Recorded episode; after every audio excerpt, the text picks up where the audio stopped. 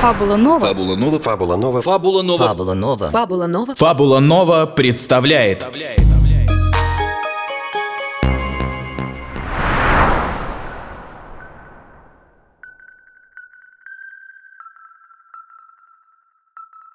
Фабула Нова представляет серию аудиопостановок «Часовщик».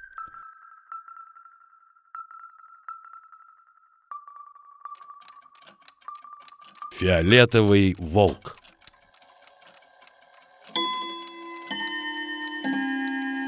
Добрый вечер, мой слушатель. Сегодня очень странный день. Плохо получается работать. Весь день погружен в мысли о прошлом. Весь день не свожу взгляда с настенных часов в самом дальнем углу моей комнаты. Нет, нет, не вслушивайтесь. Вы не услышите, как они ходят.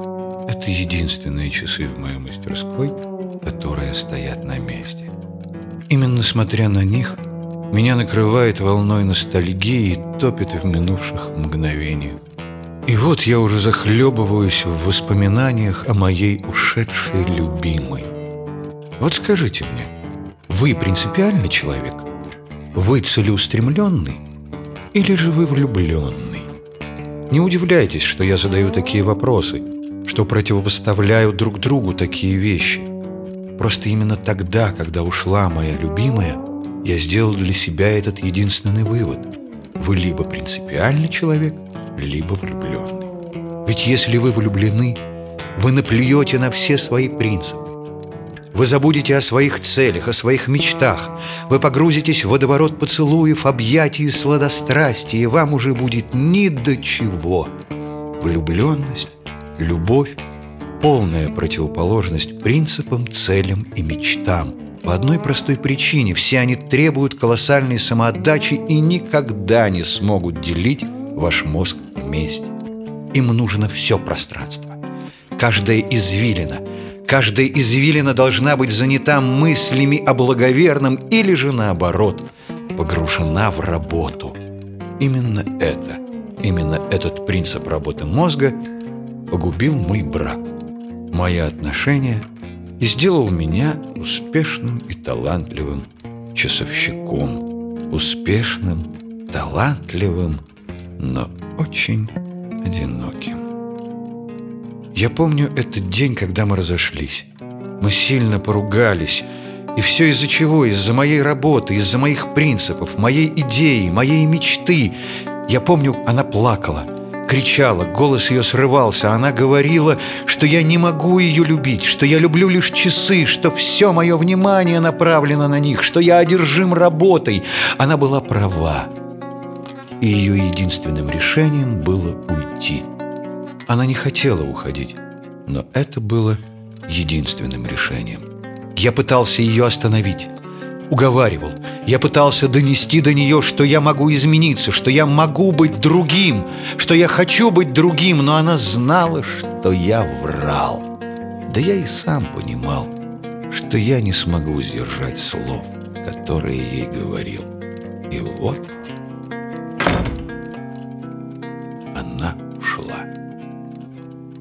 порыве ярости я схватил часы, которые она мне подарила. Давно-давно, когда она еще думала, что часы — это только моя работа, а не одержимость. И я силой, яростью и злобой швырнул их в только что закрытую дверь. Ох, как я был зол!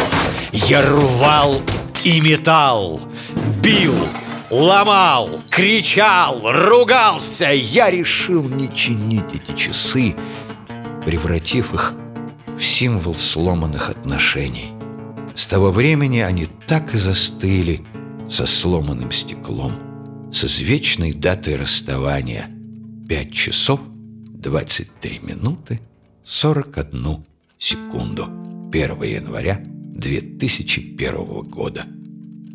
Все эти мысли о влюбленности и принципах напомнили мне историю достаточно недавнюю, но очень романтичную – и во многом невероятную, чтобы уже стать легендой. Ее рассказал мне охотник из далекой снежной Сибири.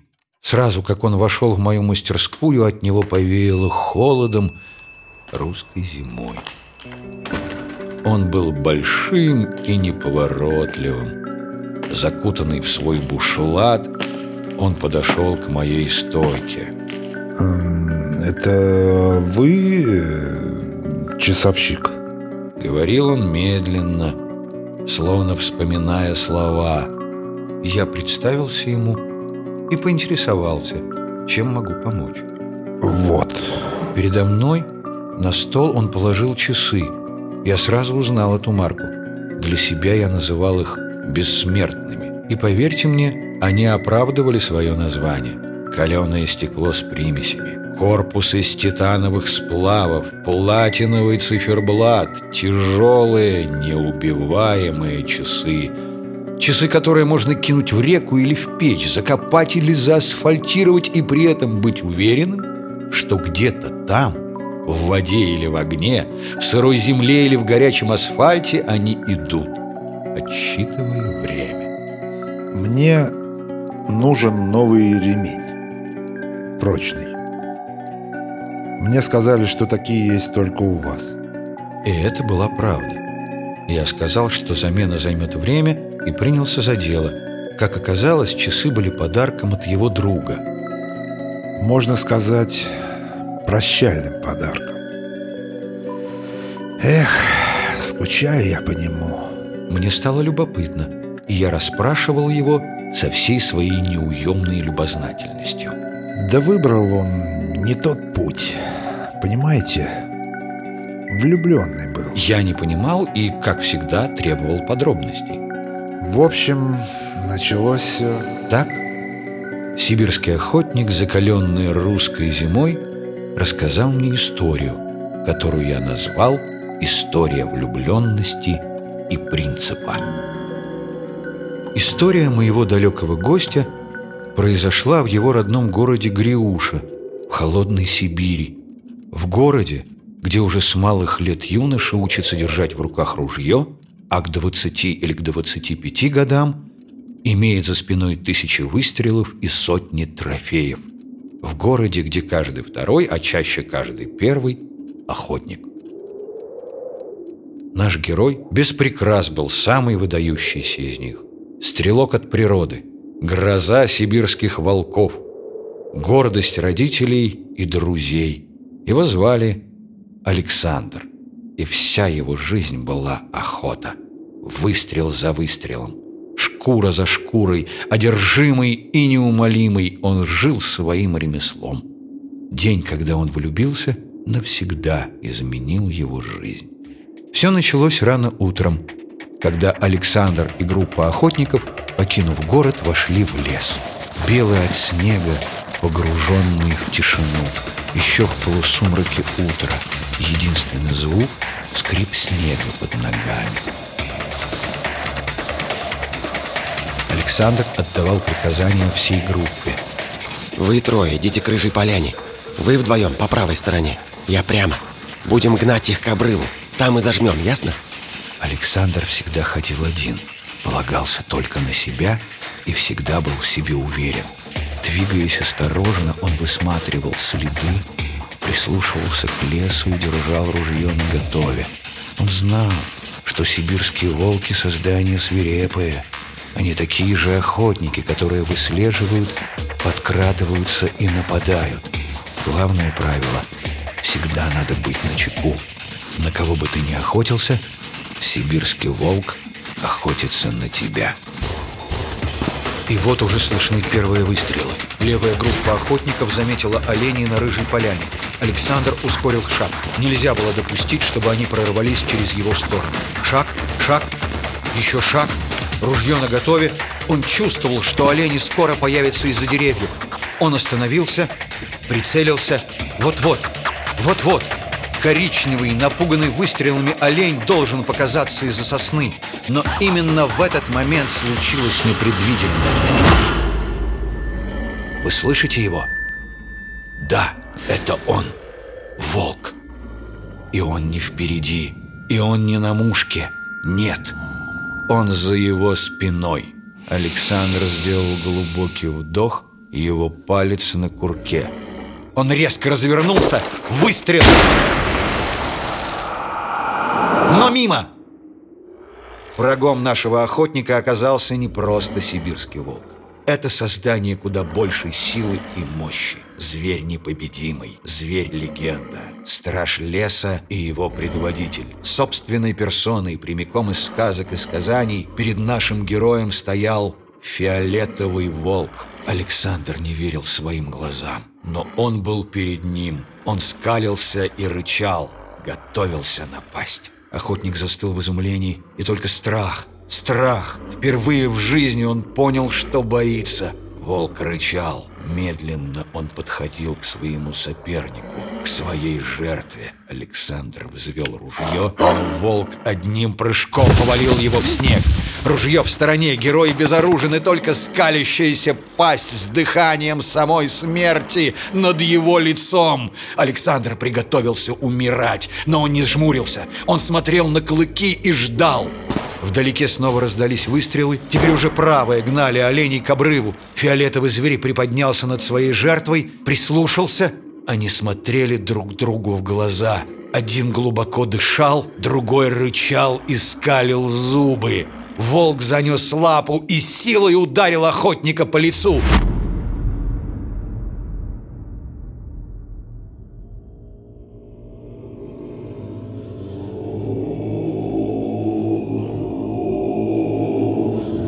Как ни удивительно, но наш герой остался жив.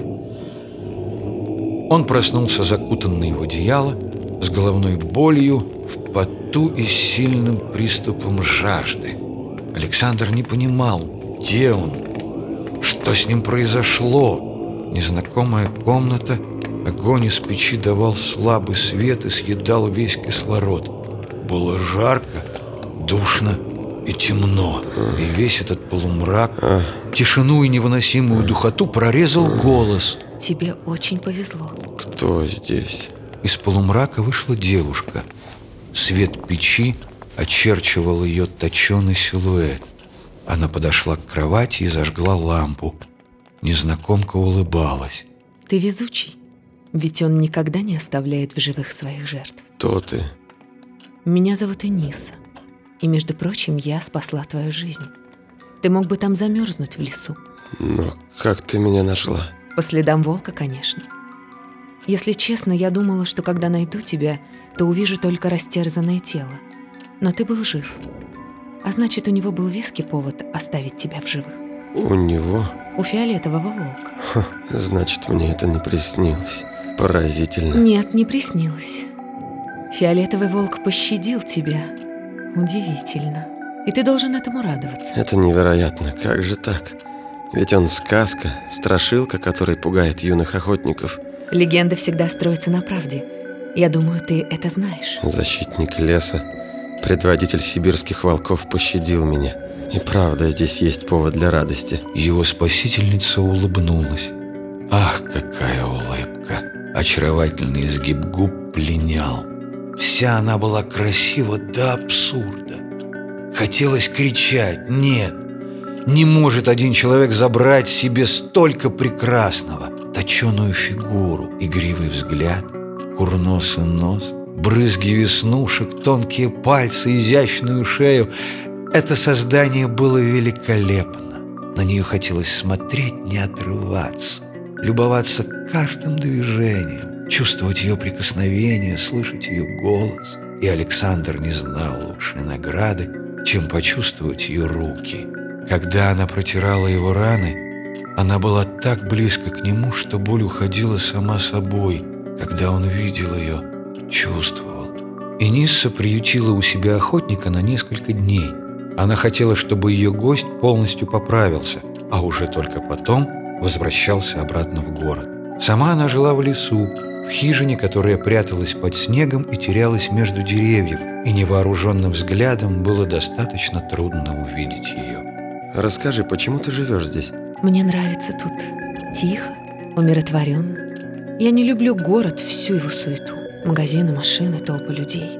Один шум. А как же волки? Волки меня не трогают. Я живу своей жизнью, а они своей. Что же тут делать одной? Ну, я нахожу, чем себя занять, поверь. Охотно верю. И что, ты совсем не бываешь в городе? Почему же? На рынке. Покупаю продукты, продаю свои травы. Но чаще всего я здесь. Никогда не было желания перебраться поближе к людям? Нет, не было. Удивительно. На протяжении всего пути к восстановлению охотника они постоянно разговаривали, обсуждали все. Лес, город, людей, животных, поступки. Пять дней одного сплошного диалога, споров, обсуждений. А потом... Думаю, тебе пора. Ты уже чудесно двигаешься, и твои раны затянулись. Да, думаю, пора. Но... Но я хотел бы еще раз увидеться с тобой. Это не самая хорошая идея. Поверь. Это почему? Ты чудесный человек, но ты охотник. А я не люблю охотников. Город ликовал. Александр не умер. Он был жив и целым вернулся обратно. Все друзья собрались, чтобы отпраздновать его второе рождение. Крики, шум, смех, взбодренные алкоголем, полились волной и раскатом. Главная городская пивная стояла на ушах. Гордость города был жив, и каждый, для кого охота была второй религией, выпивал за это и кричал «Ура!» и старался донести свой бокал до бокала Александра. Друг нашего героя заваливал его вопросами, не отпускал его от себя, через каждые десять слов стараясь чокнуться со спасенным. Ну, рассказывай. Сергей, ну что ты хочешь услышать?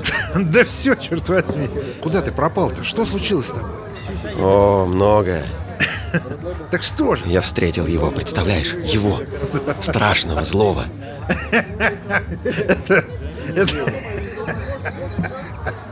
Кого? Кого его-то? Фиолетового. Волка. Кого? Фиолетового волка? Да, его, я не вру. Нет, вы слышали? Вы слышали? Наш друг видел фиолетового волка! Того самого! Знать нашему великому охотнику страх в глаза ударил. А тебя кто сюда вообще пригласил? Ну как же, как же я мог не порадоваться, когда гордость нашего города вернулся живой и невредимый, а? Думаю, ты с большим энтузиазмом напивался, когда я пропал. Так, ладно. Ладно, мы сегодня празднуем. Не время для ругани. Владимир, действуй на нервы. Я не вру, я правда видел его. Послушай, может, все-таки этот пьянчуга прав. И страх... Ты что, мне не веришь? Я верю тебе, как другу верю. Но... Но мне тяжело поверить, что ты видел фиолетового волка. А, ладно, плевать. Главное не это. Главное то, кто меня спас. А вот это уже интересно. Это была девушка. Девушка? Да. Она живет в лесу. Господи, как она красива, ты бы знал. Изящная, милая. А, кажется, я знаю ее. Она часто приходит на наш рынок. Да, возможно. Она говорила, что продает там травы. Она ухаживала за мной, отпаивала.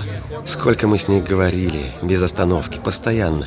Даже сейчас я сижу здесь, пью, но мыслями хочу быть с ней. Хочу снова увидеть, как она улыбается, почувствовать ее прикосновение. Да ты случаем не влюбился? А что, если да? А, послушай, такие знакомства до добра не доведут. Ну это почему же? Потому что мы охотники, а она, они, они как раз и берегут лес от таких, как мы. Они? То ли шаманы, то ли еще кто-то. Они живут во всех лесах Сибири.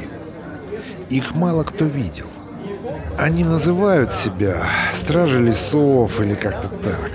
И уж поверь, мы, у кого руки по локоть в крови животных, им точно не товарищи. Тогда почему она меня спасла? Вот уж не знаю. Если честно, на твоем месте я бы держался от нее подальше. Что тебе, наших девушек, что ли, мало? Кстати... Эй! Оленька! Что вы там третесь? Идите к нам. Не видите? Герой скучает. Сейчас. Я родился в Сибири, широкая эта Гуляли до утра, до последнего стоящего на ногах. Веселились все, кроме виновника торжества. Весь мозг его забит был Эниссой, и она просто не пускала в его голову веселье и алкоголь. Александр смог продержаться три дня, после чего он бегом ворвался в лес.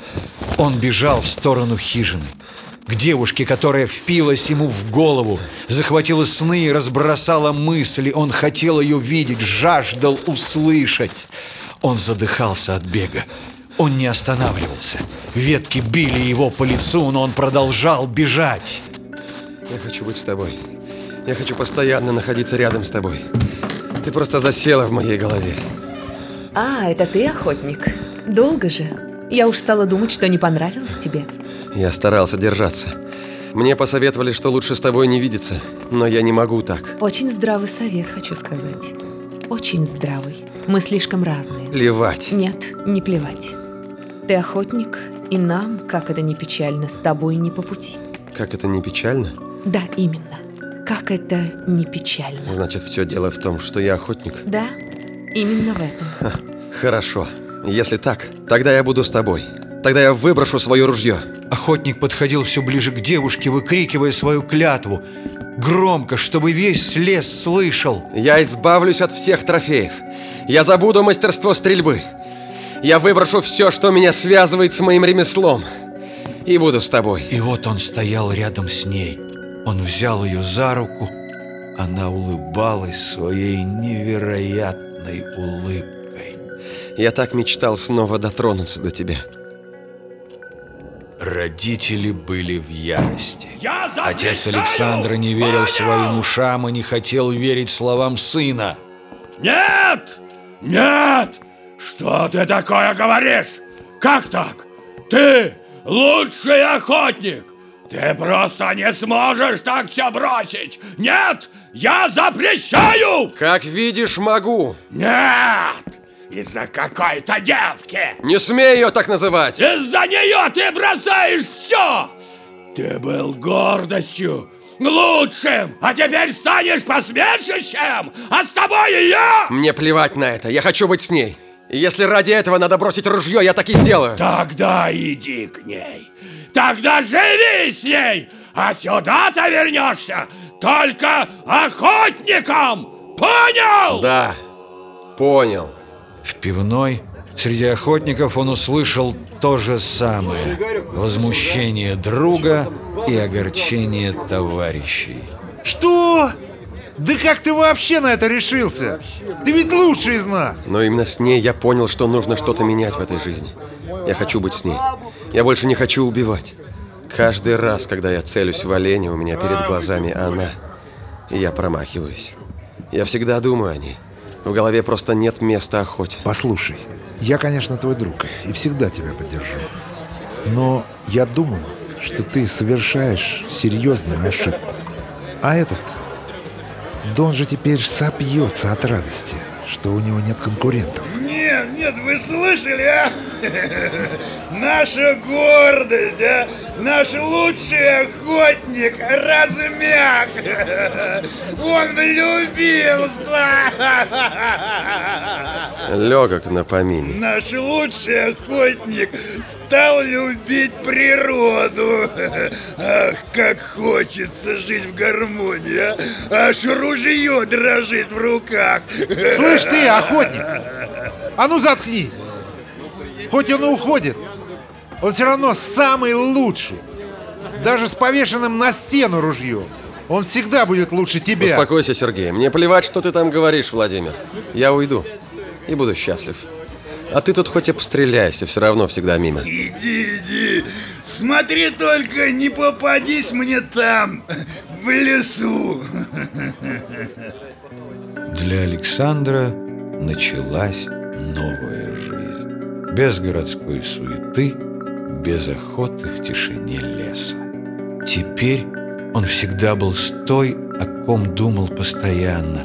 И снова бесконечные разговоры, споры и беседы, поцелуи, сладострастные припадки и агония любви. Он не скучал по городу, по родителям, по своим друзьям или охоте. Он был в забвении влюбленности и не хотел из него выходить. Только тогда, когда они вдвоем выходили в город, ловя презрительные взгляды прохожих, собирая шепот за своей спиной, сказка любви ненадолго заканчивалась.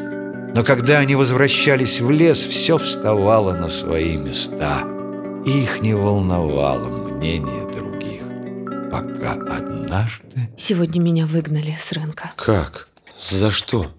Все за то же. Тебя они презирают за то, что ты ушел со мной, а меня ненавидят за то, что я увела тебя. Нет, ну все. Так продолжаться не может. Ну а что делать? Мы уедем. Хватит жить, словно загнанные звери. Мы уедем туда, где не все измеряется выстрелами и трофеями. Где можно заниматься тем, чем ты хочешь. Уедем. Я не могу так сразу уехать. Почему? Потому что сюда должен прийти кто-то вместо меня. Хорошо, мы подождем. Но потом сразу уедем. Хорошо. Новый страж леса должен был прийти через несколько недель. Александр предвкушал этот день. Он ждал, когда они вдвоем уедут, когда поселятся на новом месте, вдалеке от его родного города, где все его знают и презирают за его выбор. Последний день Александр решил выбраться в город, попрощаться с другом и с бывшими товарищами по охоте. Как всегда было шумно. Александр сидел в углу и старался не привлекать к себе внимания. Черт, мне будет не хватать тех дней, когда мы охотились вместе. Я всю жизнь буду вспоминать эти моменты. Я тоже. Но здесь мне жить уже невыносимо. Ты бы видел, как на нас смотрят. Да, ты бы слышал, что у вас тут говорят. Даже знать не хочу. Сегодня последний день в родном городе. Я не хочу его омрачать. Выпьем. Это точно. Выпьем. Угу. О, наш горе-охотник, а? Что, решил показаться нам напоследок, а? Прежде чем убежишь во свояси, а? Чего тебе нужно? Да мне хотелось убедиться, что такой позор нашего города, как ты, и правду покидает его. По крайней мере, я лучший охотник, чем ты. Не смеши меня! Кто ты? Ха! Да я видел твои последние выстрелы. Ты со ста метров попасть не можешь. Мягкотелый. Заткнись. А, я знаю, почему ты убегаешь. Ты сдаешь позиции и хочешь уйти, чтобы никто об этом не узнал. А я всем скажу, наш бывший герой мажет, как пятилетняя девочка. Заткнись, понял? А что? Что, что, правда глаза режет, Саша? Пускай все знают, что ты больше не лучший, что ты сдулся и теперь бежишь со своей милою. Ну все, ты достал. Сергей, принеси мне ружье. Что? Зачем? Неси, неси. Я покажу этому выродку, кто здесь лучший охотник. Теперь это дело принципа. Он увидит, какой он тюфяк по сравнению со мной. И что? Что ты покажешь, а? Я убью фиолетового волка! Ты будешь стрелять в призрака или просто палить во все стороны? Бери свое ружье и идем в лес. И все вы, все, все здесь присутствующие, идемте. Берите ружья, я бросаю вам, каждому вызов. И вы увидите, кто от вас уезжает. Что вас покидает лучший охотник, которого никто и никогда не сможет превзойти. Они вошли в лес, каждый в свою сторону. Еще никогда столько охотников не находилось в лесу одновременно. Не прошло и нескольких минут, как по лесу разнеслись раскаты выстрелов. Александр крался, держа ружье наготове. Его не интересовали олени или сибирские волки. Он искал его, фиолетового волка, его главного соперника.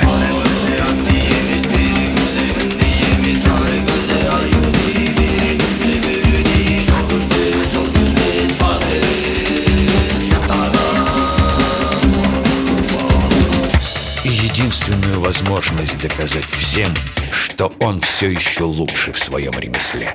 Прошел час, Александр все выжидал. Мимо него пронесся олень, но он даже не взвел курка.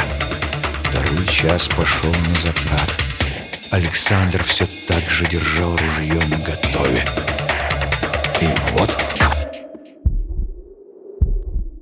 Опять за спиной. Я ждал тебя, мой фиолетовый друг. Палец на курке, все тело напряжено. И резкий разворот, выстрел. И в этот раз снова мимо. И в этот раз сильный удар, и Александр снова на снегу. Фиолетовый зверь навис над охотником. Он скалил зубы, опускаясь все ниже. И в этот раз ты оказался быстрее меня. Но прости, я подготовился лучше.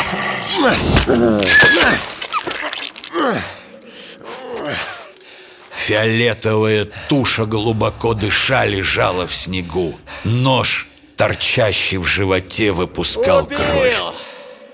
Волк Убил! глубоко дышал. Я убил! Его рана была смертельной. Убил! И вот Я он издал его! свои последние три Я вздоха. убил его! Неглубокие, Я короткие, убил его! Предсмертные. Убил! Все бежали на крик, никто уже не стрелял, а он продолжал кричать. Я убил! Охотники окружили Александра. Они перешептывались.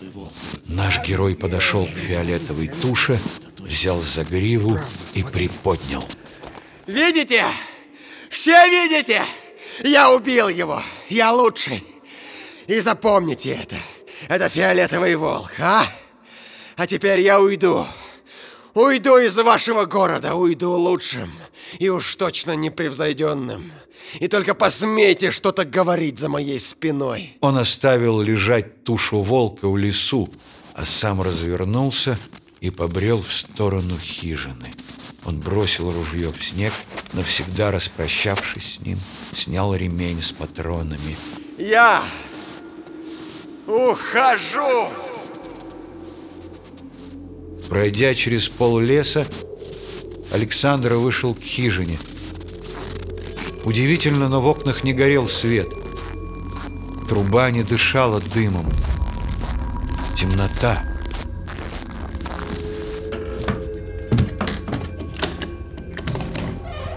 Любимая, Наш я охотник дома. вошел в дом. Любимая. Тишина и полумрак. Мы уже можем собираться. Я разобрался со всеми делами, слышишь? Мы можем уезжать, и знаешь, и знаешь, никто не посмеет сказать нам хоть что-то в спину. Слышишь меня, а? Он ходил по комнатам, искал ее, Любимая, кричал, но, как оказалось, охотник был дома один. любимая, где же Он ты? не понимал, куда могла уйти его любимая. Любимая. Ведь она должна была ждать его здесь. Я дома, Она любимая. должна была его ждать. Где же ты? Да Ждать, же когда он вернется, и они Да уедут. ты? Но тогда где же она? И вот на столе он заметил листок, ярко-белый, отражающий лунный свет. И только несколько предложений на нем. Слова, написанные ее красивым почерком. Любимый мой, я знаю, что сегодня ты будешь охотиться. Я просто знаю. Ты не удержишься. Я только надеюсь, что при нашей встрече ты не убьешь меня. Ведь я и в этот раз, одержав верх, пощажу тебя. Под листом бумаги все на том же столе лежал клок фиолетовых волос. Легкий ветер раздувал их, и они разлетались по комнате. Охотник попятился назад, уперся в стену. Он плохо стоял Как на ногах, мутнел его рассудок, Как он словно так? сходил с ума, терял Как дар речи, возможность соображать. Нет, такого просто не может быть. Нет, нет, нет, как же так? Сколько ярости проснулось в нем! Он громил все, он ударял ногой в стены, он бил посуду, Нет, нет, переворачивал просто не мебель может быть, и кричал, кричал, Нет! кричал! Нет! Шкаф повалился на пол. И оттуда, скаля свои зубы, выпала шкура волка. Стеклянные глаза уставились на охотника. Фиолетовые волосы блестели в лунном свете. Александр смотрел на нее. Шкура словно манила его к себе, шептала внутренним голосом в его голове. Один, один, один. заставляла подойти. Он взял ее за гриву. Один. Один. Он продел одну руку, затем другую. Один. Он встал ногами в лапы. Один. Один. Один. Он опустил голову волка на свою, и тогда он почувствовал, как шкура сдавила все его мышцы с такой силой, что он непроизвольно упал на четвереньки. Он почувствовал, как шкура сдавила ему ребра, и тогда он взвыл волком. Жар ударил ему в кровь. Сердце его стало биться чаще. Слух его обострился, и услышал он выстрелы в лесу. Выстрелы охотников. Оскалив зубы, он вырвался из хижины и побежал защищать то, что еще совсем недавно защищала его любимая.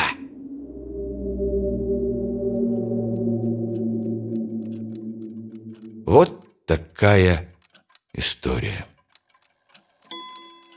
История о влюбленности, любви, одержимости, принципах. О том, что выбирая одно, это уже нельзя предавать, как бы вам этого не хотелось. Иначе вас просто не хватит. Метаясь из стороны в сторону, вы можете растерять все. Натворить глупостей или просто остаться несчастным человеком. Я уже сделал свой выбор. И знаете, сегодня я снял свои сломанные часы. Лишь с одной мыслью. Плевать на символы и воспоминания. Я, черт возьми, часовщик, лучший в своем деле. И вот теперь вы слышите? Да, они ходят. Теперь все часы в моей мастерской работают. И никогда больше ее стены не будут украшать вставшие циферблаты.